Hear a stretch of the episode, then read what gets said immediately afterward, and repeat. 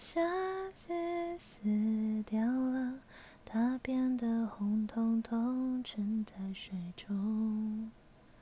我晾的衣服淋湿了，才发现你不会再提醒我。我们有多久没见了？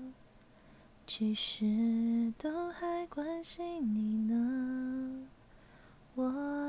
是偶尔伤心，再想起你，决定要离开我的时候，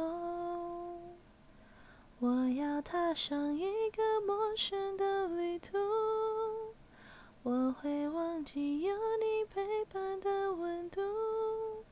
学着放下心中最遗憾孤独，学着祝福。我要变成全世界最勇敢的人，相信一切安排都是最好的。